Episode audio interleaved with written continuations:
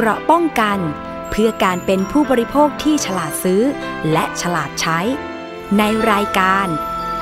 ภูมิคุ้มกันสวัสดีค่ะ คุณผู้ฟังคะขอต้อนรับเข้าสู่รายการภูมิคุ้มกันรายการเพื่อผู้บริโภคค่ะ วันนี้พบกับดิฉันชนาทิพไพรพงศ์นะคะ ทุกเรื่องราวของผู้บริโภคติดตามรับฟังได้ที่นี่ค่ะ ถ้าจะร้องเรียนนะคะ กรณีที่เกิดปัญหาก็ยินดีนะคะ ส่งข้อมูลของคุณมาได้ ทาง Facebook ค่ะ ไปกดติดตามเป็นเพื่อนกันใน Facebook ของไทย PBS Podcast ส่งข้อความมาก็ได้ค่ะ แล้วดิฉันยินดีที่จะส่งต่อนะคะคำถามของคุณ ปัญหาของคุณไปยังผู้ที่เกี่ยวข้อง เช่น สคบ สภาองค์กรของผู้บริโภคนะคะ หรือว่าตำรวจบกปคบ และก็หน่วยงานอื่น ๆ อย่างเช่น เป็นเรื่องของการประกันภัยก็ต้องสำนักงานคอปพนะคะคุณผู้ฟัง วันนี้ก็มีเรื่องเกี่ยวกับการประกันภัยมานำเสนอคุณผู้ฟังค่ะ เป็นการลงไปในพื้นที่ของคอปพอนะคะ กรณีที่จะต้องมีการชดเชยเยียวยา ผู้โดยสารจากกรณีอุบัติเหตุ รถตู้โดยสารไม่ประจำทาง เกิดเสียหลักไปเฉียวชนกาดเลนตกร่องกลางถนนบนถนนมิตรภาพขาเข้ากรุงเทพนะคะ บริเวณหมู่ 6ตำบลลาดบัวขาวอำเภอสีคิ้ว จังหวัดนครราชสีมา เมื่อประมาณคืนวันที่ 21 มกราคม 2566 แล้วก็กลายเป็นข่าวเศร้าค่ะ เพราะว่ามีผู้โดยสารบนรถรวมทั้งพนักงานขับรถเนี่ย เสียชีวิตในจุดเกิดเหตุ 11 คน บาดเจ็บ 1 คน ในเรื่องของการชดเชยเยียวยาความเสียหายค่ะ มีหลายสื่อหลายท่านที่เป็นนักวิชาการด้าน การศึกษากรณีอุบัติเหตุทางท้องถนนเนี่ยก็ตั้งข้อสังเกตเหมือนกันนะคะว่า กรณีรถคันนี้ซึ่งมีหมายเลขทะเบียนนะคะ 30ขีด0078 อำนาจเจริญ เป็นรถตู้โดยสารไม่ประจำทางของห้างหุ้นส่วนจำกัดมนตรีทรัพย์เจริญนะคะ พอเกิดอุบัติเหตุแบบนี้ก็เลยมีคำถามว่าอย่างรถโดยสารเนี่ย ถ้าเป็นรถโดยสารประจำทางก็จะขึ้นต้นด้วยเลขทะเบียน 10 เรียกว่าหมวด 10 ใช่ไหมคะ แต่ถ้าเป็นรถโดยสารไม่ประจำทางก็คือสามารถที่จะไปว่าจ้างนะคะเป็นครั้งครั้งแล้วก็วิ่งรับส่งได้เนี่ยก็คือจะเป็นทะเบียนหมวด 30 ทีนี้มีหลายท่านตั้งข้อสังเกตนะคะว่า เอ๊ะกรณีนี้ที่ว่าผู้ที่รอดชีวิตหนึ่งคนเนี่ยบอกว่าไม่รู้จักผู้โดยสารบนรถที่เสียชีวิตเลยทำให้ตอนนั้นเนี่ยตอนที่เกิดอุบัติเหตุนะคะ ก็เลยสอบถามรายละเอียดเกี่ยวกับผู้ที่เสียชีวิตไม่ได้เลย อันเนี้ยจะเป็นการที่มีการจ่ายค่าโดยสารเป็นรายหัวแบบไม่ได้ แบบไม่ได้เหมามาหรือเปล่านะคะ เพราะว่าถ้าเป็นกรณีรถรับจ้างวิ่งไม่ประจำทาง อย่างเช่น กรณีที่เราจะไป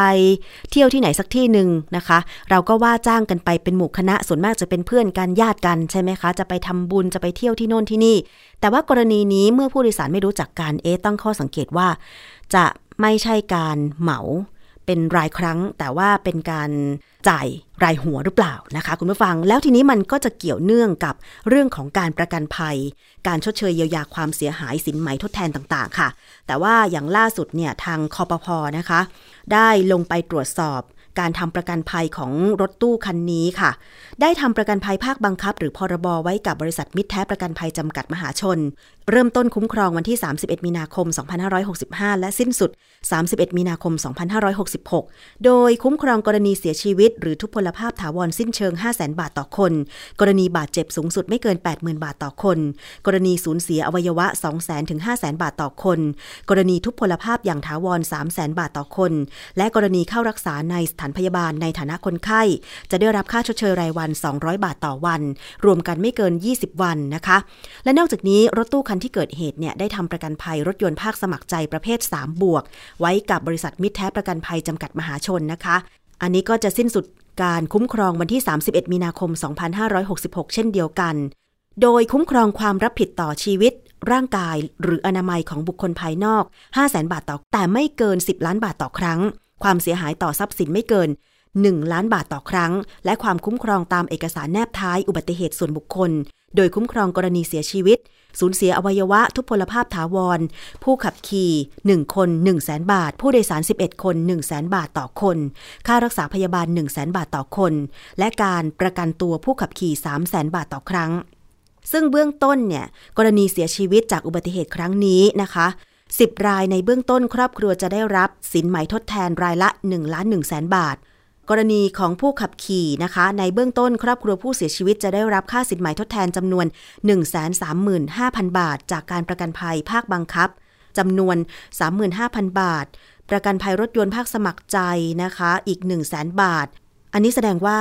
ผู้โดยสารเนี่ยจะได้รับมากกว่า ผู้ที่เป็นพนักงานขับรถหรือเปล่า อันนี้เดี๋ยวไปสอบถามรายละเอียดเพิ่มเติมกันอีกครั้งหนึ่งนะคะ ก็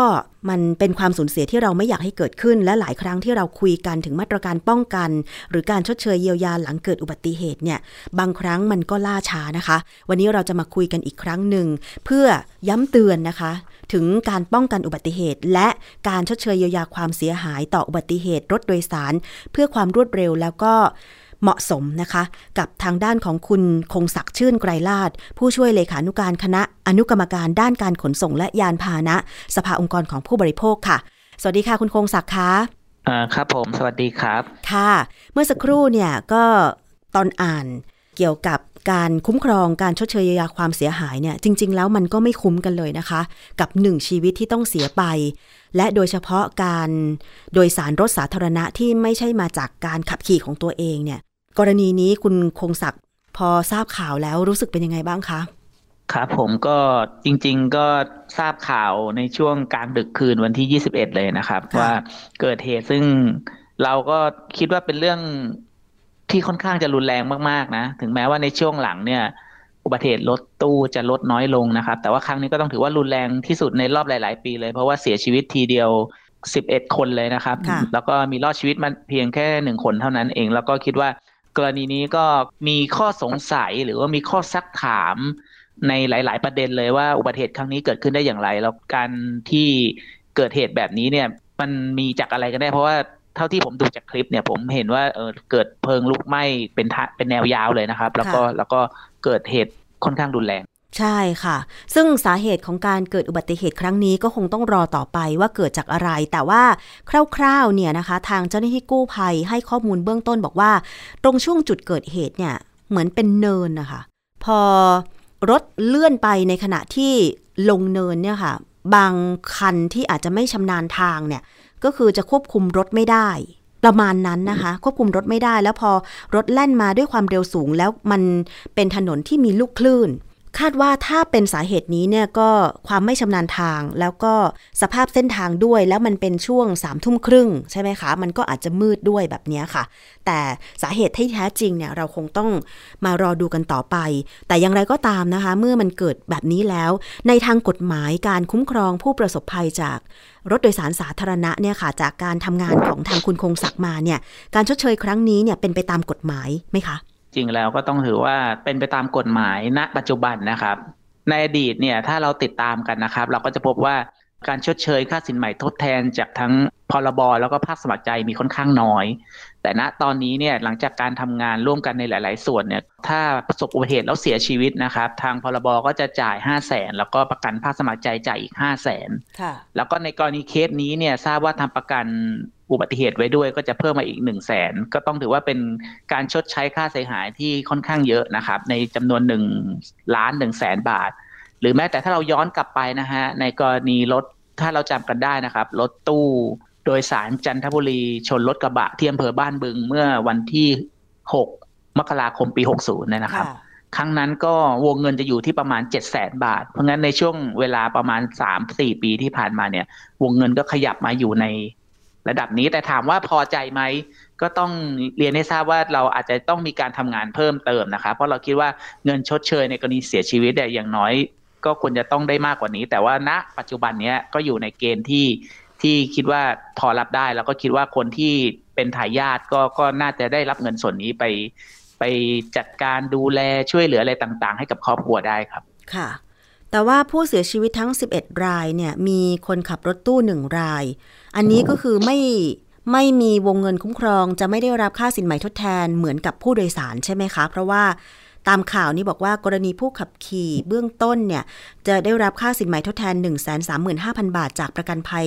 ภาคบังคับนะคะก็คืออันนี้จะเป็น 35,000 บาท แล้วก็ประกันภัยภาคสมัครใจอีก 1 0 0 0 0แบาท เท่านั้นใช่ไหมคะครับสำหรับคนขับ ใช่ครับ เพราะว่าถ้าเป็นกรณีคนขับแล้วประสบอุบัติเหตุเองเนี่ยประมาทเองเนี่ยตามพรบคุ้มครองผู้ประสบภัยจากรถเนี่ยก็จะให้แค่จะจ่ายแค่ค่าเขาเรียกว่าค่าสินไหมเบื้องต้น นะครับค่าเสียหายเบื้องต้นก็คือกรณีเสียชีวิตคือ 35,000 บาท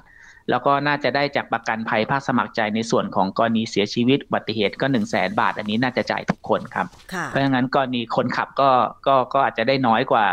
ผู้โดยสารอยู่แล้วครับผมค่ะ แล้วก็รวมถึงผู้ที่บาดเจ็บหนึ่งรายที่รอดชีวิตมานะคะ อันนี้ก็คือจะจ่ายค่ารักษาพยาบาลตามจริงใช่ไหมคะ สูงสุดได้ไม่เกินเท่าไหร่นะคะ ถ้าตามพรบคุ้มครองผู้ผู้ประสบภัยจากรถเนี่ยก็จะได้ตามจริงไม่เกินแปดหมื่นบาทครับ แต่กรณีของน้องที่รอดชีวิตเนี่ยก็น่าจะบาดเจ็บเล็กน้อยนะครับผมผมเองคิดว่ากรณีถ้าเขาจะได้เนี่ยก็น่าจะได้คล้าย ๆ กับ ถ้าเรียกร้องเป็นค่าทำขวัญหรือค่าค่าเสียหายทางจิตใจกับทางบริษัทประกันภัยที่เป็นประกันภัยภาคสมัครใจเนี่ยก็น่าจะได้มากกว่า เพราะว่าถ้าเป็นค่ารักษาพยาบาลน่าจะบาดเจ็บเล็กน้อยก็ ถ้าไปใช้สิทธิตามพรบก็น่าจะครบแล้ว อืมค่ะ ในส่วนของเจ้าของบริษัทรถตู้ล่ะคะห้างหุ้นส่วนจำกัดมนตรีทรัพย์เจริญเนี่ยแหละคะจริง ๆ ควรจะมีส่วนที่จะรับผิดชอบตรงนี้ต่อผู้โดยสารยังไงบ้างอะสามารถที่ไปร้องเรียนเพิ่มเติมได้ไหมคะคือตอนแรกเนี่ยผมก็เข้าใจว่าผู้ขับเป็นเจ้าของรถเองนะครับ แต่กรณีนี้พอเรามาดูข้อมูลแล้วเราพบว่าชื่อผู้ประกอบการของรถคันนี้ ก็คือห้างหุ้นส่วนจำกัดมนตรีทรัพย์เจริญเนี่ยนี่อาจจะต้องดูข้อเท็จจริงในตัวข้อมูลนิดหนึ่งว่าจริงๆเราห้างหุ้นส่วนจำกัดเนี่ยเขาแค่เป็นคิวจัดการทั้งหมดไหมหรือว่ามีการได้รับผลประโยชน์จากผู้ขับรถไหมเช่น ต้องจ่ายเงินให้ทุกเดือน หรือจ่ายเงินให้ทุกรอบอะไรเงี้ยครับ ซึ่งซึ่งก็ ถ้าในทางกฎหมายอะทางห้างหุ้นส่วนจำกัดก็ต้องมีส่วนที่จะต้องมารับผิดชอบด้วย ซึ่งถ้าหากว่าในกลุ่มผู้เสียหาย หรือทายาทผู้เสียชีวิตเนี่ยเห็นว่าผู้เสียชีวิตเนี่ยเขามีหน้าที่การงานมีการหารายได้ แล้วก็ก็จะมีรายได้ที่มากกว่าค่าสินไหมที่ได้รับเนี่ยก็คิดว่าสามารถที่จะดำเนินคดี แล้วก็เรียกร้องให้กับห้างหุ้นส่วนจำกัดมนตรีทรัพย์เจริญเนี่ยครับร่วมรับผิดชอบได้ แต่ว่าในรายละเอียดต่างๆนี่ก็อาจจะต้องขอดูข้อมูลเพิ่มเติมก่อนอีกนิดนึงครับ ค่ะ ราะฉะนั้นถ้าเกิดญาติผู้เสียหาย ผู้เสียชีวิตหรือว่าตัวของผู้ที่บาดเจ็บเนี่ยนะคะ ชื่อว่าคุณธนชิตกิ่งแก้วนะคะ ชาวบ้านถุงชัยตำบลดงบางอำเภอลืออำนาจจังหวัดอำนาจเจริญเนี่ยนะคะ ถ้าอยากจะปรึกษาเรื่องของการชดเชยเยียวยาด้านคดีอะไรเพิ่มเติม สามารถที่จะติดต่อที่สภาองค์กรของผู้บริโภคได้ไหมคะ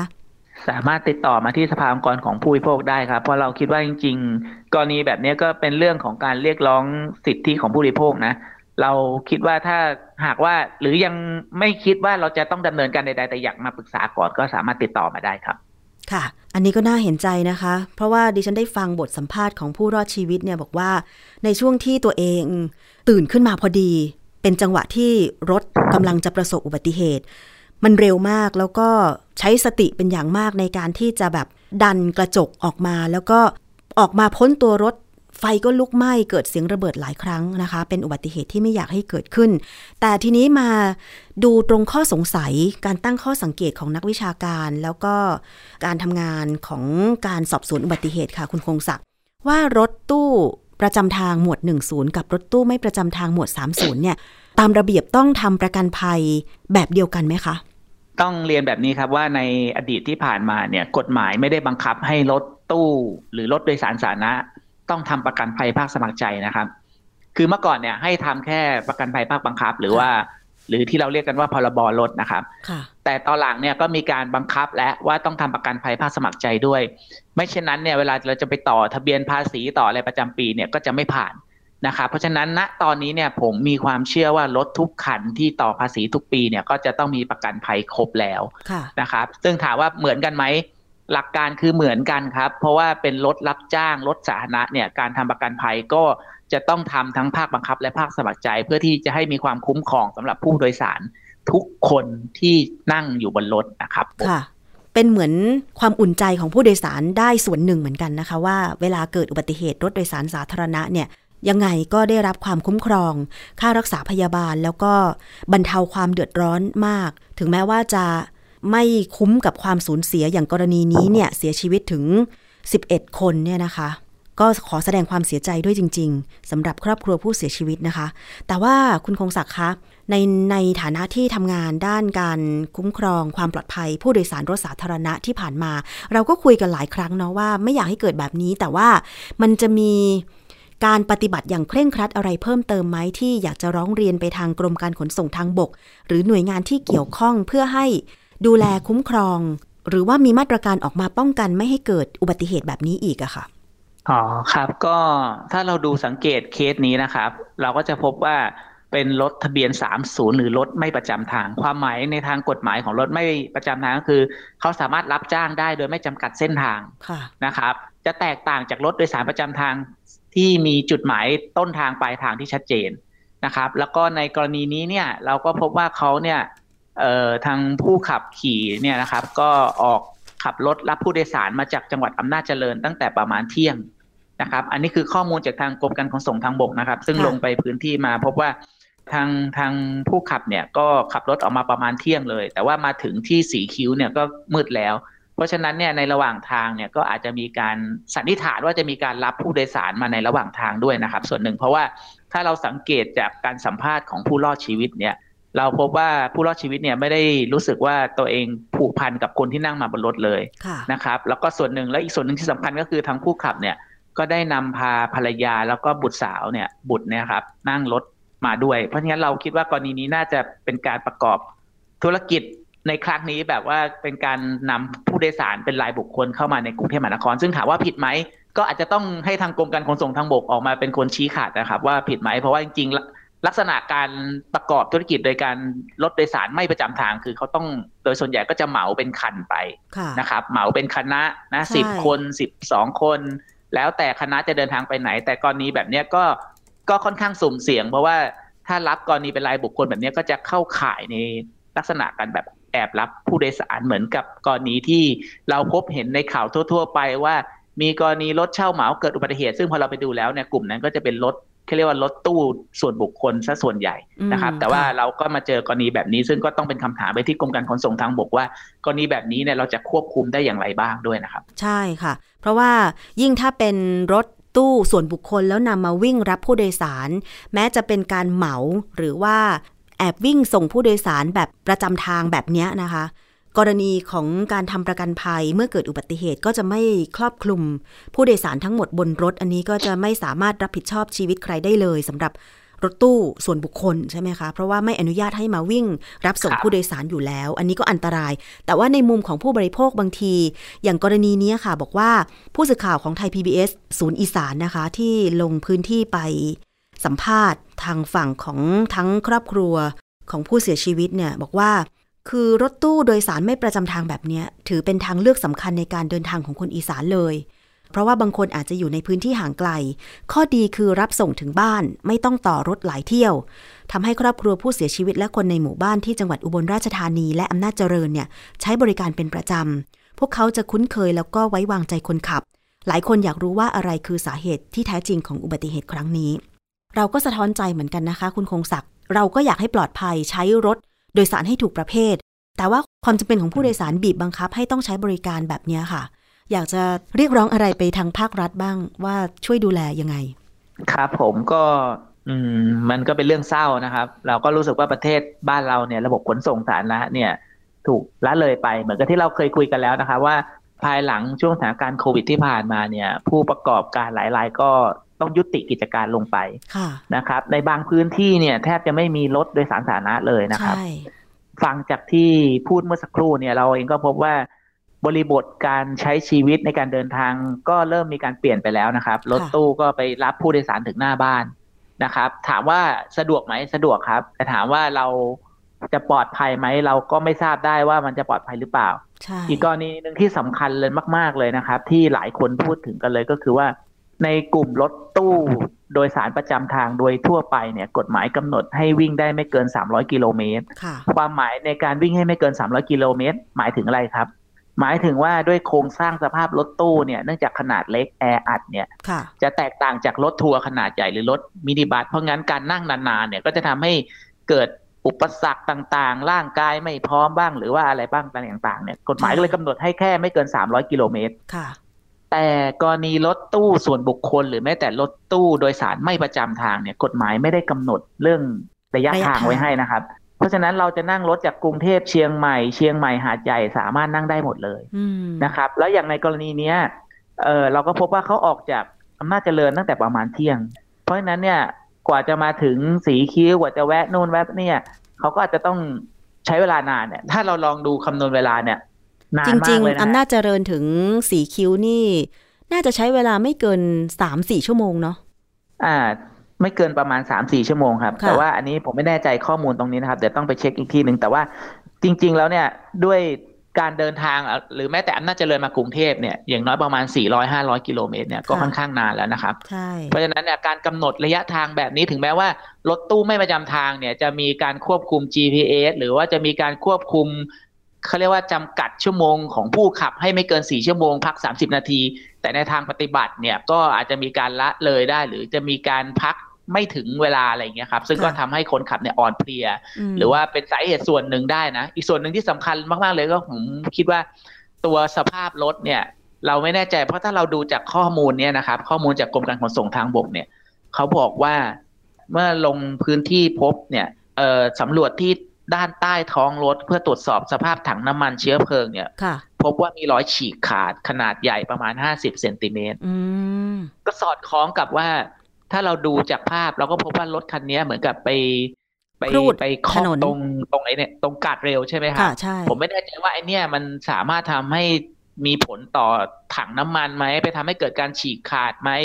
แล้วก็ทำให้เกิดเพลิงลุกไหม้ไหมซึ่งต่างเหล่านี้เป็นเรื่องที่เป็นองค์ประกอบในภาพใหญ่เลย ไม่ใช่เพียงแค่คนขับ แล้วก็ตัวรถเท่านั้น สิ่งแวดล้อมรอบข้างก็เป็นส่วนสำคัญด้วยครับ ใช่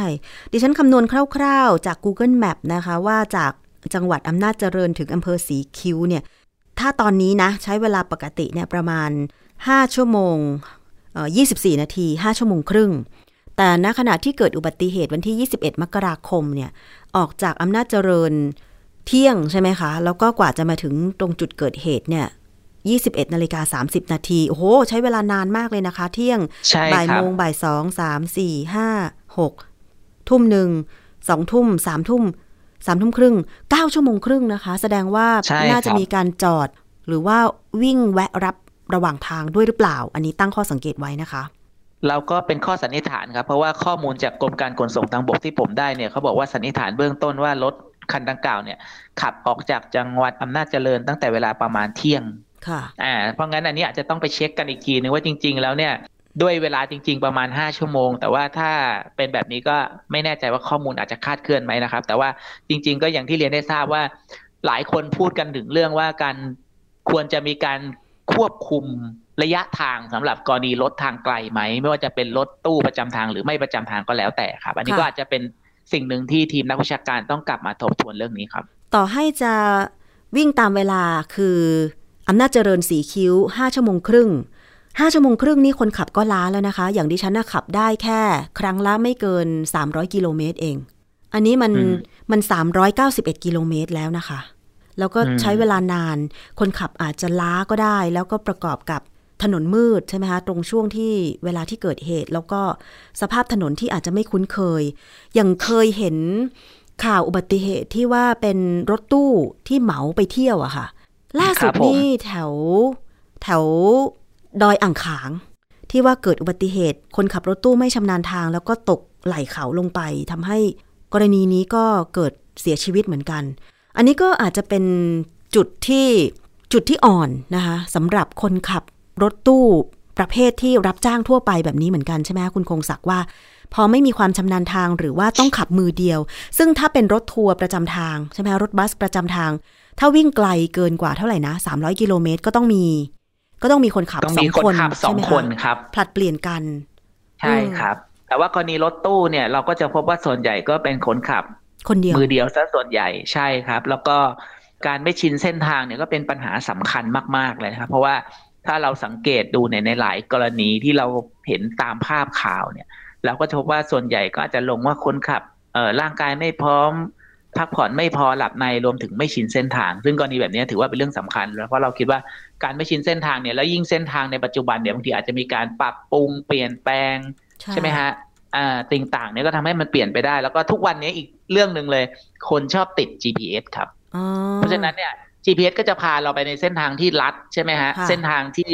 เร็วขึ้น แต่ว่าเป็นเส้นทางที่เราอาจจะไม่คุ้นเคยใช่ซึ่งอันนี้ก็ก็ก็ต้องถือว่าเป็นเรื่องที่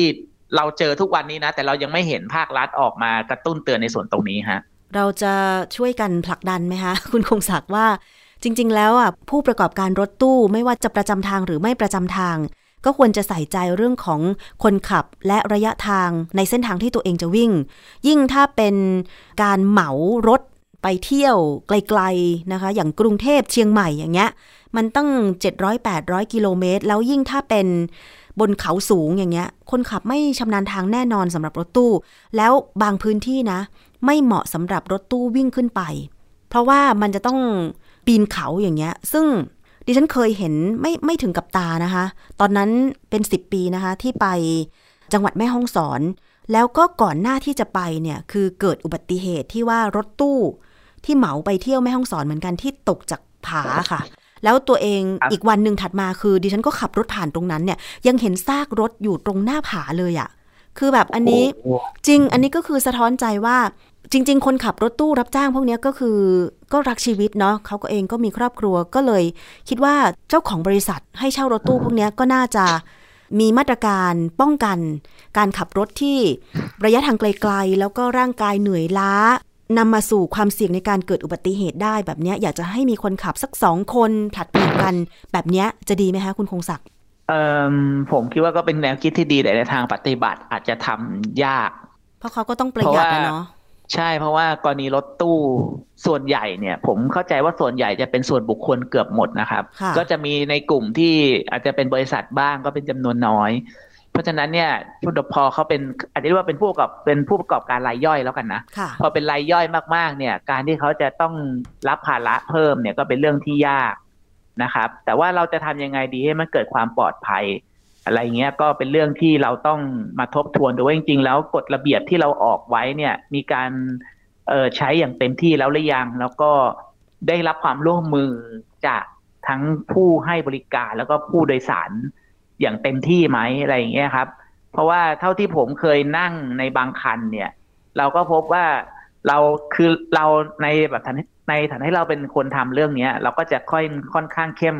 เข้มงวดนิดนึงว่า เอ๊ะถ้ามันร้องตื้นแล้วจอดพักไหมพักสามสิบนาทีไหมค่ะคนขับที่คุ้นเคยกับเราก็จะรู้สึกว่าเขาก็ต้องเขาเองก็ต้องทำตามค่ะแต่บางคนที่ไม่คุ้นเคยก็อาจจะรู้สึกว่าขับขับไปก่อนก็ได้อะไรเงี้ยเดี๋ยวข้างหน้าค่อยข้างหน้าแบบก็ค่อยจอดอะไรเงี้ยค่ะซึ่งบางครั้งมันอาจจะไม่ทันไงฮะก็ก็เป็นเรื่องที่เราต้องกลับมาทบทวนว่าไอ้มาตรการต่างๆ ที่เราทำไว้เนี่ยต้องปรับปรุงไหมหรือเพิ่มเติมไหมอะไรเงี้ยอันไหนที่มันจำเป็นหรืออันไหนที่มันอาจจะแบบต้องแก้ไขอะครับเพื่อ ทำให้เกิดความปลอดภัยนะผมคิดว่าจริงๆแล้วเนี่ย เราต้องยอมรับว่าระบบขนส่งสาธารณะบ้านเราเนี่ย ลดน้อยลงจริง ๆ เพราะงั้นผู้บริโภคก็ต้องการทางเลือกอะค่ะ แต่ทางเลือกตรงนั้นปลอดภัยไหมเพียงพอไหมเป็นหน้าที่ของภาครัฐนะที่ค่ะแบบต้องลงมาอย่างใกล้ชิดนะครับอันนี้จริง ๆ เราก็ฝากส่งตรงไปถึงกระทรวงคมนาคมเนาะรัฐมนตรีว่าการกระทรวงคมนาคมนี่ ดิฉันก็เห็นข่าวท่านเป็นประจำนะก็ส่วนมากก็คือ จะไปเปิดงานโน่นงานนี่อะไรอย่างเงี้ย อย่างล่าสุดเนี่ยคือไปเปิดสถานีกลางกรุงเทพอภิวัตอย่างเงี้ย คุณศักดิ์สยามชิดชอบอะนะคะ แต่พอเปิดวันแรกนะดิฉันเห็นรุ่นพี่ใน Facebook ดิฉันน่ะ จะเดินทางกลับขอนแก่นโดยรถไฟ รอนานกว่าสองชั่วโมง เนี่ยอันนั้นท่ายันงน้อยนะครับ เนี่ยท่านไปเปิดแท้ๆนะทำไมรถไฟยังไปรับผู้โดยสารช้าไม่เข้าใจ ผมเห็นบางคนนี่ห้าชั่วโมงเลยนะครับสี่ถึงห้าชั่วโมงนะครับรถรถดีเลย์ครับนั่นน่ะซึ่งสิก็ต้องถือว่าโอ้รุนแรงมาก รุนแรงมากนั่นน่ะสิ ทั้งๆที่รัฐมนตรีศักดิ์สยามชิดชอบไปเปิดวันนั้นเลยนะ รถไฟยังมารับผู้โดยสารล่าช้าเลยนะ ตอนนี้ๆขวันบวนแรนี้กขขบวนแรกอาจจะตรงเวลาครับ แล้วเห็นท่านนั่งด้วยนะเออ ขขบวนนั้นน่าจะตรงเวลาอยู่ครับ โอ้ดิดิฉันก็เดี๋ยวจะสอบถามหลังไมค์ไปกับรุ่นพี่กันแล้วกันว่าตกลงวันนั้นรอรถไฟกี่ชั่วโมง ซึ่งรุ่นพี่คนเนี้ยจริง ๆ เป็นคนใจดีมาก ไม่เคยบ่นอะไร แต่วันนั้นเห็นเธอบ่นใน Facebook ถึงสองโพสต์ด้วยกันนี่แบบ แสดงว่าไม่ไหวแล้วจริง ๆ นะอืมเอออืมน่าสงสารมากนะท่านแบบไปเปลี่ยนชื่อเออสถานีก็แล้วนะคะ แล้วก็จัดเอ่อ รถไฟธรรมดาไปรับผู้โดยสารตรงนั้นก็แล้ว เห็นมีคนแชร์ใน t ิ k t o k ด้วยนะ ไปถ่ายมาเลยอะว่า มีควันที่สถานี รถไฟฟ้าสายสีแดงด้วยนะ เพราะว่าจากสถานีกลางกรุงเทพอภิวัตเนี่ยเขาให้รถไฟธรรมดา ใช่ไหมคะที่วิ่งใช่ออกครับสายเหนือใช่สายอีสานเนี่ยวิ่งข้างบนด้วยรถไฟดีเซลเออรถไฟดีเซลวิ่งข้างบนด้วย เห็นคนถ่ายคลิปมาโอ้โหควันคลุ้งมากเลยอะ บนสถานีรถไฟฟ้า อันนี้นี่ก็เป็นอีกเรื่องหนึ่งอะครับ ซึ่งซึ่งก็คิดว่าเป็นเรื่องของความไม่พร้อมของทางกระทรวงคมนาคมเนอะแต่ว่าทางกระทรวงคมนาคมก็ยืนยันว่าพร้อมนะครับ ถึงได้พยายามย้าย แต่ว่าพอเราดูก็ไม่พคือร้อมเราจไม่ได้ริงคัดค้านการพัฒนานะครับ เราไม่ได้คัดค้านการพัฒนา แต่เราคิดว่า ตอนนี้มันเป็นภาระกับผู้บริโภคค่อนข้างเยอะ แต่ว่าผู้บริโภคที่ชอบก็มีนะครับ เขารู้สึกว่าสถานีใหม่ๆอือฮึเอ่อได้ไปอยู่ในที่ใหม่ ๆ แอร์เย็น แต่ว่าในทางปฏิบัติเราก็พบปัญหาเยอะแยะมากมาย ซึ่งอันนี้ก็ทางสภาองค์กรของผู้บริโภคแล้วก็ทางสหภาพแล้วก็ทีมนักวิชาการก็พยายามขับเคลื่อนเรื่องนี้อยู่ครับ ค่ะ เดี๋ยวเรามาติดตามความคืบหน้ากันนะคะ ไม่ว่าจะ เป็นรถโดยสารสาธารณะประเภทไหน จริง ๆ ก็อยากให้มีคุณภาพ สอดรับกับความต้องการของผู้บริโภค ทั้งความปลอดภัยและความเป็นธรรมด้านของราคา แต่ว่าหน่วยงานที่รับผิดชอบโดยตรงอย่างกระทรวงคมนาคม กรมการขนส่งทางบกเนี่ยจะ action ได้ขนาดไหนนะคะ เพราะว่ามีเสียงจากประชาชนทุกทิศทุกทางเลยนะ ดิฉันติดตาม Facebook ก็ดี TikTok ก็ดีหรือสื่ออื่นเนี่ยก็แสดงความคิดเห็นในทางเดียวกันคือ การจัดบริการรถสาธารณะยัง ไม่ดีอะค่ะ ยังไม่ดีเท่าที่ควรนะใช่สำหรับของไทย คือผมคิดว่าประเด็นถ้ามันก็ยังไม่ดีจริง ๆ นะครับ แล้วถ้าเรากลับมาดูประเด็นเนี้ย ประเด็นเคสเนี้ยนะครับ เราเองก็พบว่าผู้บริโภคเนี่ยเขาก็ตั้งใจเลือกแล้วนะครับอือฮึเขาก็ตั้งใจเลือกรถ30ด้วยเพราะถือว่าเป็นรถรับจ้างค่ะนะครับเขาก็ไม่ได้ตั้งใจที่จะเลือกรถที่แบบรถส่วนบุคคลที่มาวิ่งหรือว่าเป็นรถเถื่อนค่ะแต่ว่าขนาดเลือกรถ30แล้วก็ยังเจอปัญหาแบบนี้เพราะเพราะงั้นผมเองคิดว่า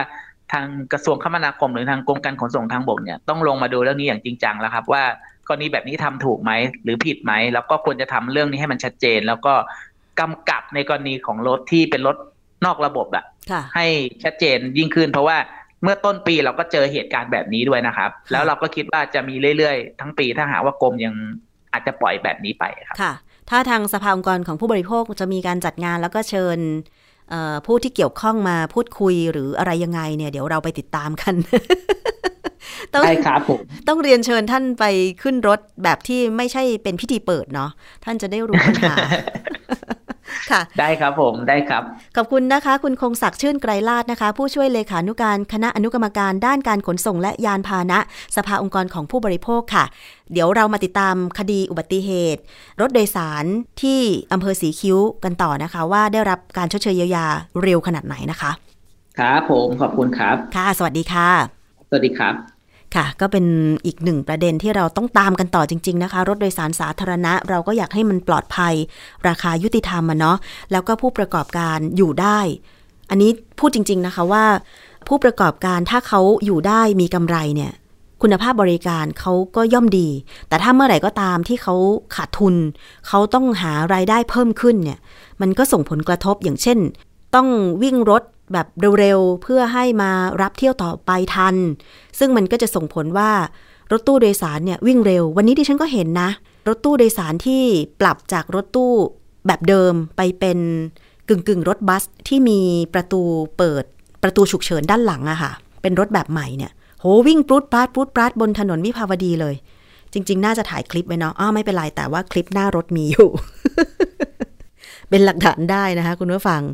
นี่แหละคือความปลอดภัยทางท้องถนน ซึ่งจริงแล้วเนี่ยก็อยากให้ทุกคนในประเทศไทยปลอดภัย อย่างกรณีที่หมอกระต่ายเขาก็เพิ่งมีการรำลึกถึงหมอกระต่ายณจุดที่หมอกระต่ายข้าม ทางม้าลาย หน้าโรงพยาบาล ตรงถนนพญาไทแล้วก็มีรถมอเตอร์ไซค์คันหนึ่งที่เป็นเจ้าหน้าที่ตำรวจด้วยนะมาชนทำให้หมอกระต่ายเสียชีวิต ซึ่งเมื่อประมาณวันอาทิตย์ที่ผ่านมาก็คือ 22 มกราคมเนี่ยนะคะ ก็ได้จัดพิธีรำลึก วางดอกไม้แล้วก็รณรงค์ให้รถทุกคันหยุดตรงบริเวณทางม้าลาย ถ้าเกิดมีกรณีคนจะข้ามถนนนะคะ รณรงค์กันไป แล้วเราก็ขอเป็นส่วนหนึ่งในการรณรงค์ด้วยนะคะ คือตอนนี้เนี่ยต้องมาดูค่ะว่าอัตราโทษความผิดตามกฎหมายจราจร มีอะไรบ้าง ก็จะมีระบบบันทึกคะแนนความประพฤติในการขับรถ ซึ่งผู้มีใบขับขี่ทุกคนเนี่ยจะมี 12 คะแนนเต็ม และจะถูกตัดคะแนนทันทีที่กระทำผิดนะคะ กรณีผู้ขับขี่ไม่หยุดรถให้คนข้ามทางม้าลาย อันนี้มีโทษปรับไม่เกิน 4,000 บาท ตัดคะแนนความประพฤติทันที 1 คะแนนถ้าถูกตัดเหลือศูนย์คะแนนจะเป็นอย่างไร ก็จะต้องพักใช้ใบขับขี่ ห้ามขับรถ 90 วัน ฝ่าฝืนขับรถช่วงถูกพักใช้ใบขับขี่ มีโทษจำคุก 3 เดือน ปรับไม่เกิน 10,000 บาท หากโดนพักใช้ใบขับขี่เกิน 3 ครั้งภายใน 3 ปี จะโดนพักใช้ใบขับขี่มากกว่า 90 วัน และหากถูกตัดคะแนนจนถูกพักใช้ใบขับขี่ภายใน 1 ปี จะโดนเพิกถอนใบขับขี่ทุกประเภท อันนี้เป็นกฎหมายนะคะจราจรที่บัญญัติขึ้นเพื่อทุกคนจะได้ปลอดภัยไม่ว่าเราจะเป็นคนขับ หรือเราจะเป็นคนเดินฟุตบาท หรือเป็นคนข้ามถนน อยากจะฝากคุณผู้ฟังรณรงค์กันไว้ด้วยค่ะ คือ เราอาจจะได้ทำทุกอย่างนะ เราเป็นทั้งผู้ขับในบางครั้ง เราเป็นผู้ข้ามถนนในบางครั้ง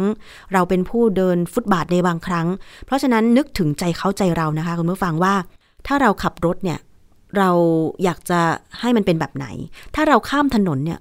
เราอุตส่าห์ไปข้ามตรงทางม้าลายละ เราก็อยากจะให้รถเนี่ยหยุดให้เราข้าม ในจังหวะที่เหมาะสม มันไม่ใช่ว่ารถติดต่อเนื่องกันมา แล้วเราจะข้ามถนนในทันทีไม่ใช่นะคะ คนข้ามถนนทุกคนดิฉันเชื่อแน่ว่าก็ต้องมีวิจารณญาณว่าจังหวะไหนควรข้าม ยิ่งถ้าเป็นจุดที่มีการกดสัญญาณไฟแดง ไฟเขียว ในกรณีที่จะข้ามถนนเนี่ย คนข้ามอย่างดิฉันเนี่ยก็มักจะไปกดเป็นประจำ แล้วก็รอจนกว่า จะมีสัญญาณไฟเขียวให้คนเดินข้ามถึงจะข้าม แต่ก็ต้องดูก่อนว่า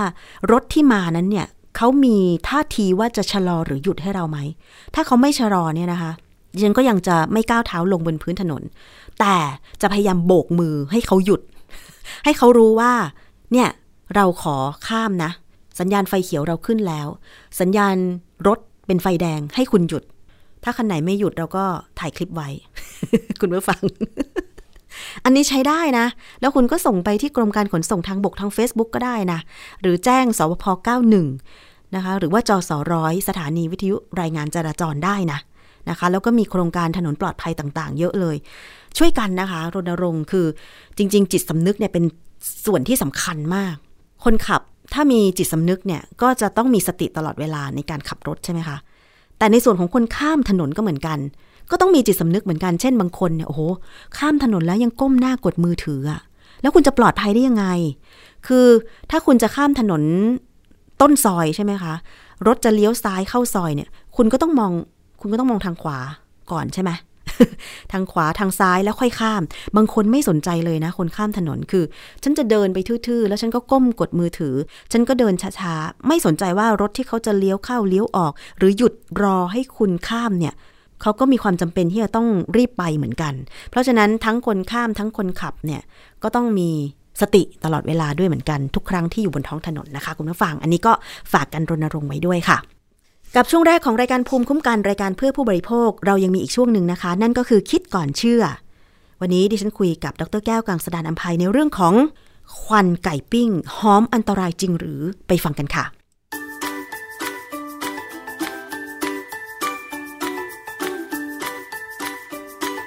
ช่วงคิดก่อนเชื่อ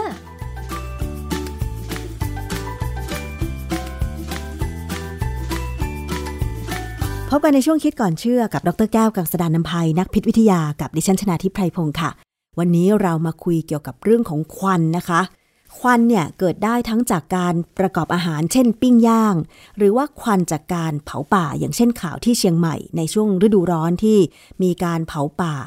บริเวณกว้าง ก็ทำให้ควันนั้นปลิว หรือว่าลอยมาอย่างพื้นที่ต่างๆ ผู้คนในพื้นที่ก็ได้รับผลกระทบจากการสูดควันนั้นเข้าไปนะคะ นอกจากจะเหม็นแล้วเนี่ยก็ยังอาจจะเป็นสารก่อมะเร็งอีกด้วย มีรายงานข่าวเกี่ยวกับผู้เดือดร้อนคนหนึ่งนะคะ ซึ่งเป็นเจ้าของบ้าน อาศัยอยู่ในทาวน์เฮาส์สามชั้นที่หมู่บ้านแห่งหนึ่งที่จังหวัดนนทบุรีค่ะ มีการร้องทุกข์กับสื่อนะคะว่าเนี่ยมีเพื่อนบ้านมาเช่าใหม่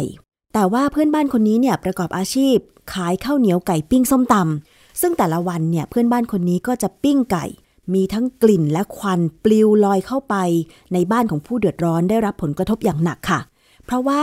ผู้เดือดร้อนเนี่ยมีแม่ซึ่งป่วยเป็นโรคความดันโลหิตสูง เป็นโรคที่เรียกว่านอนอยู่กับบ้านทั้งวันน่ะนะคะ ต้องมาสูดดมควันจากการปิ้งไก่ของเพื่อนบ้านคนนี้ทุกวัน พยายามที่จะปิดประตูหน้าต่างหมดแล้ว ก็ยังมีควันลอยเข้ามาบ้านอีกนะคะ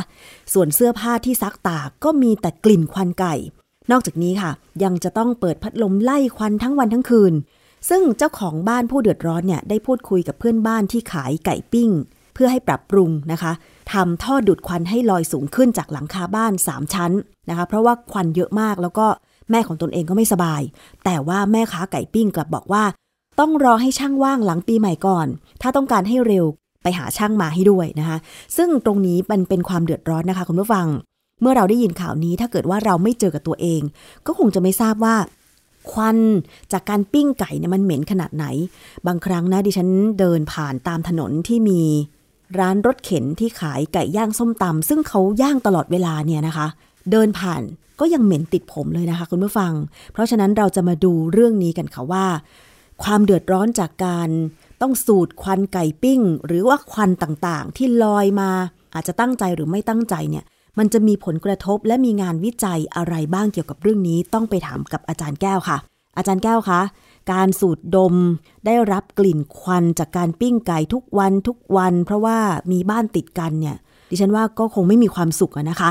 เรามาย้ำเตือนกันอีกครั้งหนึ่งค่ะ ว่าควันทั้งหลายที่เกิดขึ้นเนี่ยมันก่อผลกระทบกับร่างกายของเรา แล้วก็มาย้ำเตือนค่ะว่าเราจะแก้ไขยังไงบ้างคะอาจารย์ ครับคือในการที่เราคุยถึงเรื่องควันเนี่ยนะ ในหลักการพื้นฐานเลยว่า ที่ไหนมีควันที่นั่นมีสารก่อมะเร็งฉะนั้นเนี่ยถ้าเกิดในกรณีอย่างเช่นทาวน์เฮาส์หรือแม้กระทั่งเป็นบ้านไหนก็ตามเนี่ยในหมู่บ้านไหนเนี่ยถ้าเขาทำอย่างเงี้ยความจริงแล้วเนี่ยตามกฎหมายนะ ก็ไม่ถึงกับห้าม แต่ว่าเวลาเราไปซื้อบ้านเนี่ยเวลาเราทำสัญญาเนี่ยเขาจะบอกเลยว่าหมู่บ้านนี้ห้ามทำอะไรทำทำอะไรไม่ได้ อย่างเช่น กรณีค้าขายเนี่ยไม่ได้เขาจะบอกไว้ส่วนใหญ่เพราะถ้าไม่บอกเนี่ยคนจะไม่ซื้อบ้าน คือคนบ้านเนี่ยก็อยากอยู่บ้าน ไม่ได้อยากอยู่ติดกับร้านอาหาร ต่างจากอาคารพาณิชย์นะ เพราะฉะนั้นโดยส่วนใหญ่แล้วเนี่ยการประกอบอาชีพค้าขายทำอาหารในหมู่บ้านที่เป็นทาวน์เฮาส์เนี่ย จริงๆแล้วมันผิด แต่ส่วนใหญ่ทุกคนก็ผิดผิดเป็นหมด ก็เลยปล่อยกันไปแต่ถ้าเป็นหมู่บ้านที่มีแต่บ้านอย่างเดียวเนี่ย ถ้าทำอะไรขึ้นมา เช่น ประกอบธุรกิจอะไรก็ตามเนี่ยนะสิ่งที่เกิดขึ้นคือมีลูกค้ามา ก็จะมีรถมาจอดเต็มหมู่บ้าน ใช่ค่ะ อย่างเช่น หมู่บ้านถ้าเป็นบ้านเดี่ยวเนี่ย ข้อกำหนดของส่วนมากของหมู่บ้านเหล่านี้ก็คือ จะต้องเพื่อพักอาศัยอย่างเดียว แต่ว่าดิฉันเคยเห็นนะคะ จะมีเจ้าของบ้านบางคนเนี่ยดัดแปลงบ้านตัวเอง เป็นบริษัทเป็นสถานประกอบการ ซึ่งเขามักจะอ้างว่ามีลูกน้องไม่กี่คน แต่ว่าไม่กี่คนของเขาเนี่ยบางครั้งนะเป็น 10 คน ซึ่ง 10 คนที่มาทำงานที่บ้านหลังนี้เนี่ยก็ต้องมีรถมอเตอร์ไซค์มีรถยนต์ ซึ่งมันก็ต้องไปจอดรถในหมู่บ้านอีก อันเนี้ย เคยเห็นว่ามีความเดือดร้อนกันเกิดขึ้นแล้ว แต่ส่วนที่บ้านเป็นทาวน์เฮาส์เนี่ยอาจารย์ มันก็ติดติดกันใช่ไหมคะ ขนาดเราทำกับข้าวกินเองภายในบ้าน อาจจะนานๆครั้ง บางครั้งเนี่ยเพื่อนบ้านยังยังต้องทนรับกลิ่นของเราเลยนะคะ อาจารย์ หรือว่าเราเนี่ยแหละเป็นคนทนรับกลิ่นของเพื่อนบ้านนะคะ อาจารย์ คืออันนี้มันเป็นเป็นเรื่องของเศรษฐกิจนะมันแล้วแต่คนว่าจะมีเงิน ถ้ามีเงินมากแล้วก็ไปซื้อหมู่บ้าน คือขนาดซื้อหมู่บ้านเนี่ยซื้อบ้านเดี่ยวเนี่ยเขายังบอกเลยว่าถ้าเป็นหมู่บ้านไหนที่มีทาวน์เฮาส์อย่าไปซื้ออะไรเงี้ยนะเพราะว่ามันจะมีปัญหาเรื่องที่จอดรถล้ำมาถึงจากทาวน์เฮาส์มาถึงบ้านเดี่ยว เพราะว่าคนที่ซื้อทาวน์เฮาส์เนี่ยเขามักจะกั้นส่วนที่เป็นที่จอดรถเป็นห้องอีกห้องหนึ่งแล้วเราเอารถจอดด้านนอก ซึ่งอันนั้นถือว่าเป็นการมันเหมือนกับการเอาเปรียบเพราะว่าถนนเนี่ยมันเป็นที่สาธารณะที่ต้องใช้ร่วมกัน อาจารย์คะเห็นบอกว่ามีข้อมูล ออกมาจากองค์การอนามัยโลกหรือ WHO เลยเหรอคะว่า มีการระบุบอกว่ามีคนเสียชีวิตจากการปรุงอาหารในบ้านมากถึง 3 ล้านกว่าคนเลยทีเดียวเหรอคะอาจารย์ ตัวข้อมูลแท้ๆเนี่ยเขาบอกว่าคนในโลกเนี่ยประมาณ 2,400 ล้านคนเนี่ยปรุงอาหารโดยใช้การก่อไฟแบบเปิด หรือเตาที่ไม่มีประสิทธิภาพ ใช้น้ำมันเชื้อเพลิง เช่น น้ำมันก๊าซชีวมวล คือไม้มูลสัตว์ หรือไม่ก็เศษพืชเศษ ใบไม้กิ่งไม้อะไรเงี้ยหรือบางทีใช้ถ่านหินด้วยซ้ำทำในบ้านซึ่งการระบายอากาศไม่ดีเนี่ยควันมันก็อยู่ในบ้าน ซึ่งบางทีเราดูสารคดีที่เขาไปพาไปเที่ยวที่แอฟริกาบริเวณที่มีอากาศหนาวก็จะทำบ้านเป็นแบบค่อนข้างปิดนะมีทางออกทางเดียวหน้าต่างก็ไม่มีหรอกควันก็อยู่ในนั้นน่ะองค์การอนามัยโลกเนี่ยบอกว่าในปี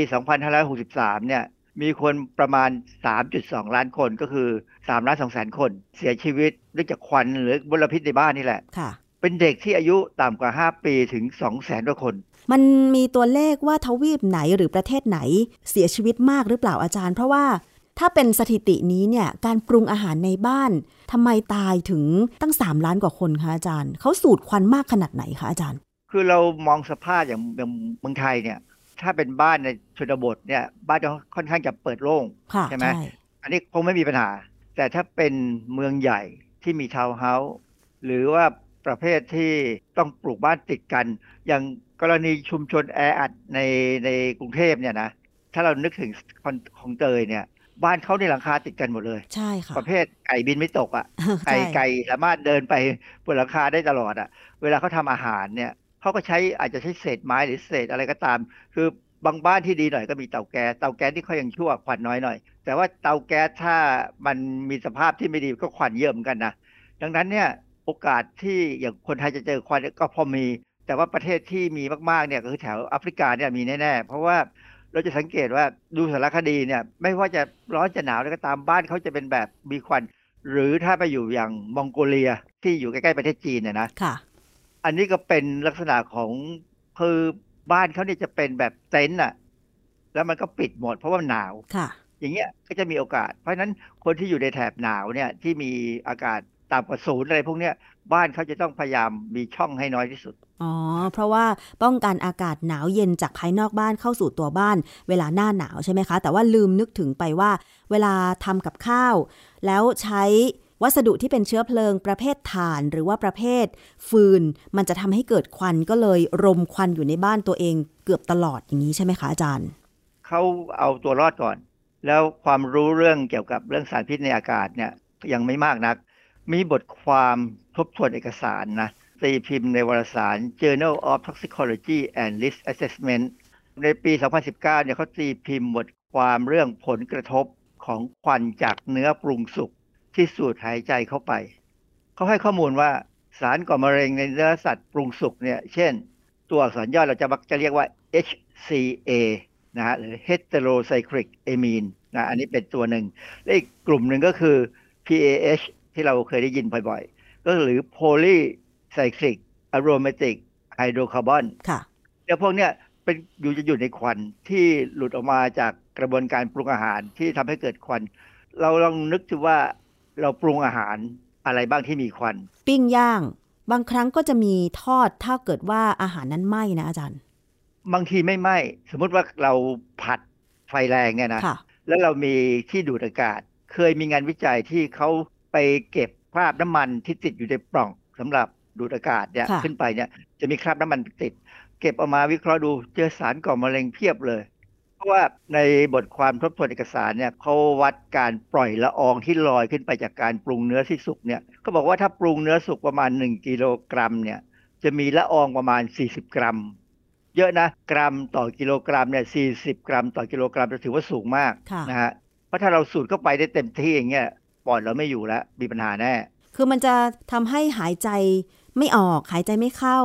แล้วถ้ามันไปสะสมในร่างกายมันจะเกิดอะไรขึ้นสารพิษพวกเนี้ยค่ะอาจารย์ เราเราจะหายใจลำบากคืออืมเอางี้ดีกว่า ถ้าเราเดินไปละข้างๆร้านขายไก่ทอด ไม่ว่าจะเป็นไก่ทอดที่มีตะลุงแก่เป็นตุ๊กตา หรือเป็นไก่ทอดชาวบ้านก็ตามเนี่ยนะตอนที่เขาทอดแล้วควันเยอะๆเนี่ยเราต้องเดินหนีนะเพราะว่าเราหายใจลำบาก ใช่ อาจารย์สังเกตมันมีร้านไก่ทอดชื่อดังเนี่ย แล้วอืมเขามักจะขายในห้องแอร์ดิฉันเคยไปนะ ข้างๆออฟฟิศเนี่ย เข้าไปปุ๊บเนี่ยเดินออกมานะ เหม็นติดเสื้อเลยอาจารย์ ผมก็เหม็นเสื้อก็เหม็น บางร้านเนี่ยในห้องที่ขายเนี่ยไม่ค่อยเหม็นนะเพราะครัวเขาอยู่ในส่วนที่แยก แต่เขาต่อท่อควันเนี่ยลงเข้าไปในที่จอดรถ อันนี้เป็นศูนย์การค้าศูนย์การค้าตรงนั้นนะกลิ่น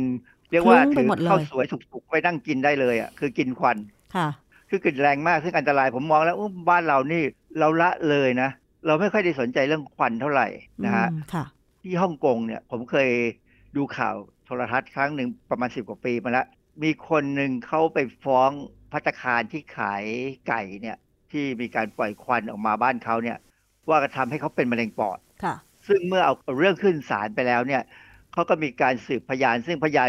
หลายคนเนี่ยเป็นหมอบ้างเป็นนักพิษวิทยาบ้าง ก็ให้ข้อมูลทางวิชาการว่า ควันจากการปรุงอาหารที่เป็นพวกเนื้อสัตว์เนี่ยมีสารก่อมะเร็งแน่ค่ะปรากฏว่าศาลตัดสินให้คนที่เป็นมะเร็งปอดชนะค่ะก็ได้ค่าสินไหมมา แต่มันไม่คุ้มอะ การได้เงินจากต้องไปเสี่ยงกับการเป็นมะเร็งปอดเนี่ยมันไม่คุ้มมาก ๆ เลยใช่ดังนั้นเนี่ยสิ่งที่ควรจะทำคืออย่างกรณีที่เราคุยตอนเริ่มต้นเนี่ยที่ว่าผู้หญิงที่เข้าไปเช่าทาวน์เฮาส์แล้วมีบ้านข้างๆเนี่ยมาอยู่เนี่ยมาทำอาหารมาแล้วควันเข้าบ้านเขาเนี่ย อันนั้นเป็นการร้องเรียนที่ถูกต้องค่ะ ซึ่งเจ้าหน้าที่ท้องถิ่นเนี่ยต้องดูแล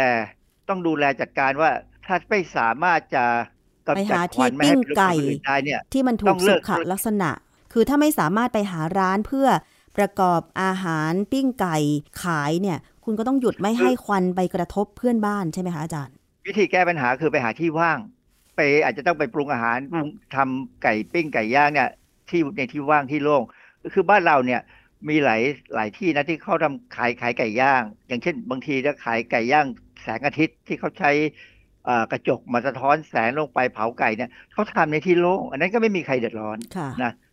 แต่เพราะฉะนั้นดังนั้นเนี่ยการที่จะมาทำในบ้านในทาวน์เฮาส์เนี่ย ถือว่าเป็นการทำให้เพื่อนบ้านเนี่ยตายผ่อนสมตัวเองก็จะตายด้วยค่ะมีปัญหา อาจารย์ช่วยย้ำเตือนอีกหน่อยค่ะ อันตรายของควัน คือมันเป็นสารก่อกลายพันธุ์ แล้วก็สารที่ทำให้เกิดมะเร็งได้ ตรงนี้คือยืนยันแน่ชัดแล้วใช่ไหมคะ ในการวิจัย WHO เนี่ยบอกเลยว่ามันทำให้เกิดปัญหา งานวิจัยก็บอกมาเยอะแยะนะฮะงานวิจัยเยอะมากไม่ต้องไปบอกเลยว่าเอาที่ไหน คือพูดโดยสรุปได้เลยว่า ควันที่ทำจากที่ได้จากการปรุงอาหารเนี่ยต้องเลี่ยงนะค่ะฮะต้องเลี่ยงให้พ้นต้องหาทางเป่า แต่บางคนเนี่ยบางบ้านเขาทำเขาก็ดูด ควันปล่อยเข้าไปในบ้านเพื่อนบ้าน ซึ่งเพื่อนบ้านก็อย่ายอมค่ะต้องหาทางปิดเมื่อก่อนเนี่ยเขาทำปล่องเนี่ยจ่อเข้ามาอีกบ้านหนึ่งที่อยู่หลังบ้านผมเนี่ย หลังบ้านผมเขาก็ต้องทำแผงทำแผ่นขึ้นไปกันควันไม่ให้เข้ามาเลยค่ะสุดท้ายเนี่ยพอเขาเห็นอย่างนั้นเขาก็มีสติอะนะค่ะย้ายที่ปรุงอาหารจากในบ้าน ออกมาปรุงนอกบ้านในที่โล่งพอสมควรค่ะ ทีนี้ก็คือเพื่อนบ้านทุกหลังก็จะได้กลิ่นและควันนั้นใช่ไหมคะอาจารย์น้อยลง นะคือเวลาผมทำกับข้าวเนี่ยถ้าต้องผัดเผ็ดต้องอะไรผมก็ผัดนอกบ้านอะนะค่ะ อาจารย์ถ้าเกิดว่าเราปรุงอาหาร ถ้าเราไปปิ้งย่างเนื้อสัตว์ในที่โล่งโอเค อันอาจจะมีควันและกลิ่นกระจายไป มันจะเจือจางได้เองใช่ไหมคะอาจารย์สารก่อมะเร็งเหล่านี้ในอากาศ โดยธรรมชาติเนี่ยควันนี้จะลอยขึ้นที่สูงค่ะแล้วกระจายไป มีความจะจางลงซึ่ง ตัวความเข้มข้นเนี่ยเป็นตัวกำหนดว่ามันอันตรายมากหรือน้อยค่ะ อาจารย์มันมีงานวิจัยอะไรไหมที่บ่งบอกว่าถ้าสูตรควันพิษจากการปรุงอาหารปิ้งย่างไก่ ที่มันมี PAH หรือ HCA มาก ๆ เนี่ย มันก่อให้เกิดเป็นมะเร็งอะไรได้บ้างคะอาจารย์โดยหลักเนี่ยปอดนะฮะเพราะว่าปอดที่เป็นตัวรับเราหายใจเข้าไปใช่ไหมฮะปอดเนี่ยเป็นอวัยวะที่มีระบบทำลายสารพิษที่ดีนะฮะแต่ถ้าเกิน คือรับเข้าไปเยอะเนี่ย แทนที่มันจะทำลายสารพิษ มันกลับกระตุ้นให้สารพิษเนี่ยออกฤทธิ์จนกลายเป็นการทำให้เกิดเซลล์มะเร็งได้ค่ะ คือสารพิษพวกเนี้ยถ้ากินทางปากเนี่ยไปตับตับก็เป็นมะเร็ง แต่ว่ามันหมายความว่าต้องกินเยอะนะไม่ใช่ที่ผมพูดเนี่ยไม่ได้หมายความว่า อย่าไปกินอาหารปิ้งย่างรมควันคือกินได้ อย่างที่เราบอกตลอดเวลาว่าถ้ากินแล้วเนี่ยก็ให้กินผักกินส้มตำกินผลไม้อะไรตามเข้าไปด้วยให้มากพอ แต่ว่าในกรณีสูตรควันเนี่ยเราไม่สามารถจะสูดผักผลไม้เข้าไปได้ดิมันได้มีแต่ควันน่ะใช่เพราะฉะนั้นปอดจะเป็นตัวปัญหาที่ว่าเออจะต้องรับสารพิษ ซึ่งอันนี้เป็นเรื่องที่ต้องระวัง ถ้าเกิดว่าสูตรควันจากการปิ้งย่างอะไรเนี่ย เราไม่ได้สูตรเป็นประจำน้อยๆเนี่ย แล้วมันจะส่งผลให้เราเจ็บป่วยด้วยโรคมะเร็งหรือโรคระบบทางเดินหายใจได้ยังไงอาจารย์ ของพวกเนี้ยมันเป็นอยู่ที่ปริมาณ บางครั้งเนี่ย เวลาเราสูดควันเข้าไปเนี่ย หนุ่มสาวแล้วยังแข็งแรงอยู่ค่ะสารก่อมะเร็งอาจจะถูกทำลายได้ หรือบางครั้งก็ตกค้างอยู่อย่างนั้นนะยังไม่ออกฤทธิ์เท่าไหร่อืมค่ะหรือเกิดเป็นเซลล์มะเร็งแล้ว เซลล์มะเร็งที่ซ่อนนะจะซ่อนจะพยายามหลบระบบภูมิต้านทานภูมิคุ้มกันของเราเนี่ยจะคอยทำลายเซลล์มะเร็ง มันหลบได้ มันก็มีที่หลบพอถึงเวลาอายุมากขึ้น เข้าสู่วัยชราแล้วเนี่ย ระบบภูมิคุ้มกันภูมิต้านทานเราเนี่ยจะค่อยๆต่ำลงค่ะเซลล์มะเร็งพวกนี้ออกมาได้ คือหลายคนเนี่ยจะไปเริ่มมีอาการ เช่น เป็นโรคถุงลมโป่งพองเมื่อหลังจากอายุ70-80เข้าไปแล้วปอดเนี่ยมันก็อย่างน้อยจำนวนถุงลมเนี่ยมันจะน้อยลงไปเรื่อยๆแหละเพราะว่าพอแก่แล้วถุงลมมันก็สร้างทดแทนกันได้น้อยลง แล้วถ้ามีถุงลมที่เริ่มมีปัญหาอยู่แล้วเนี่ย พอการสร้างถุงลมมาทดแทนเนี่ยมันน้อยลงเนี่ย การหายใจก็มีปัญหา เพราะฉะนั้นคือเราอย่าชะล่าใจว่า โอ้ย แค่สูตรควันไก่ปิ้ง แบบนี้นิดนิดๆหน่อยหน่อยๆหรือทำกับข้าวในบ้าน ปิ้งย่าง แค่นี้ไม่เป็นอะไรหรอกอย่าไปตกใจ แต่ว่าอย่าลืมนึกถึงระยะยาวใช่ไหมอาจารย์ว่าถ้าเราแก่มาแล้ว เราร่างกายเสื่อมสภาพไม่เหมือนเดิม ระบบขับสารพิษออกจากร่างกายมันเสื่อมลง มันก็ทำงานไม่เต็มประสิทธิภาพ เมื่อนั้นแหละมันจะแสดงอาการใช่ไหมอาจารย์ คนที่อยู่บ้านธรรมดาเปิดโล่งไม่มีปัญหาหรอกเพราะว่ามันไม่เยอะค่ะแต่คนที่อยู่อย่างตึกแถวเนี่ยแล้วร้านข้างๆเนี่ยทำอาหารขายเนี่ยส่วนใหญ่เนี่ยเขาจะเป่าพัดลมออกมานอกบ้าน ใช่ถ้าเป่าจากหลังบ้าน จากหลังร้านเนี่ยไปถึงหน้าร้านหน้าร้านก็มีอีกตัวเป่าระดมไปเลย แต่ว่าควันมันกระจายไปแล้ว ถ้ามันไปทางเดียวเข้าบ้านไหนบ้านนั้นยุ่งเลยไอ้อันหนึ่งที่น่าสนใจคือในกรุงเทพเนี่ยคนไทยนี่ช่างพัฒนาช่างประดิษฐ์นะรถเข็นขายไก่ย่างเนี่ยเขาไปเอาพัดลมเป่าว่าน้ำรถยนต์เก่าเนี่ย มาติดมาแล้วก็ติดดูดขึ้นข้างบนแล้วดูดควันเป่าไปที่อื่นแต่ว่าร้านบางร้านเนี่ยค่ะโดนเข้าไปยืนไปจอดอยู่หน้าร้านเนี่ย มันเข้าไปในร้านเขาถ้าเขาไม่ระวังเนี่ย ปล่อยไปตามบุญตามกรรมเนี่ย เขาก็ได้ขวัญเยอะ เพราะฉะนั้นต้องระวังต้องคอยไล่พวกนี้ ให้ไปทำที่โล่งแจ้ง คือถ้าถ้ามุมที่เขาเป่าขึ้นไปข้างบนเนี่ยถ้ามันลอยบางส่วนจะลอยขึ้นไป แต่บางส่วนเนี่ยมันรวมตัวกันเป็นหยดน้ำมันแล้วมันตกลงมาเล็ก ๆ เนี่ย แล้วถ้าเราหายใจเข้าไป อันนี้ยิ่งกว่ายิ่งน่ากลัวใหญ่เลยเพราะเป็นหยดน้ำมัน ซึ่งพอเข้าไปในปอดแล้วมันเกาะคนที่จะซื้ออาหารพวกนี้กินเนี่ยต้องยืนเหนือลมมั้งแล้วต้องกินผักตามเยอะๆใช่ไหมอาจารย์ ในปอดนี่ผักบางคนเข้าไปช่วยลำบากอะนะ เราไม่มีทาง คือทางให้ดีใส่หน้ากากค่ะ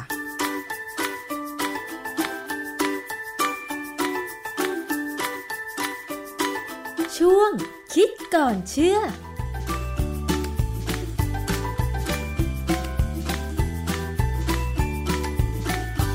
และนี่ก็คือทั้งหมดของรายการภูมิคุ้มกันรายการเพื่อผู้บริโภคสำหรับวันนี้นะคะ ขอบคุณสำหรับการติดตามรับฟังทุกช่องทางเลย ไม่ว่าจะเป็นเว็บไซต์แอปพลิเคชัน หรือว่าติดตามรับฟังผ่านสถานีวิทยุที่กำลังเชื่อมโยงสัญญาณอยู่ในขณะนี้ค่ะ พบกันใหม่ในครั้งต่อไปกับภูมิคุ้มกันเพื่อผู้บริโภคนะคะ ดิฉันชนาทิพไพรพงศ์ลาไปก่อน สวัสดีค่ะ ติดตามรายการได้ที่ www.thaipbspodcast.com แอปพลิเคชัน Thai PBS Podcast หรือฟังผ่านแอปพลิเคชัน Podcast ของ iOS Google Podcast Android Podbean SoundCloud และ Spotify ติดตามความเคลื่อนไหวของรายการและแสดงความคิดเห็น โดยกดถูกใจที่ facebook.com/thaipbspodcast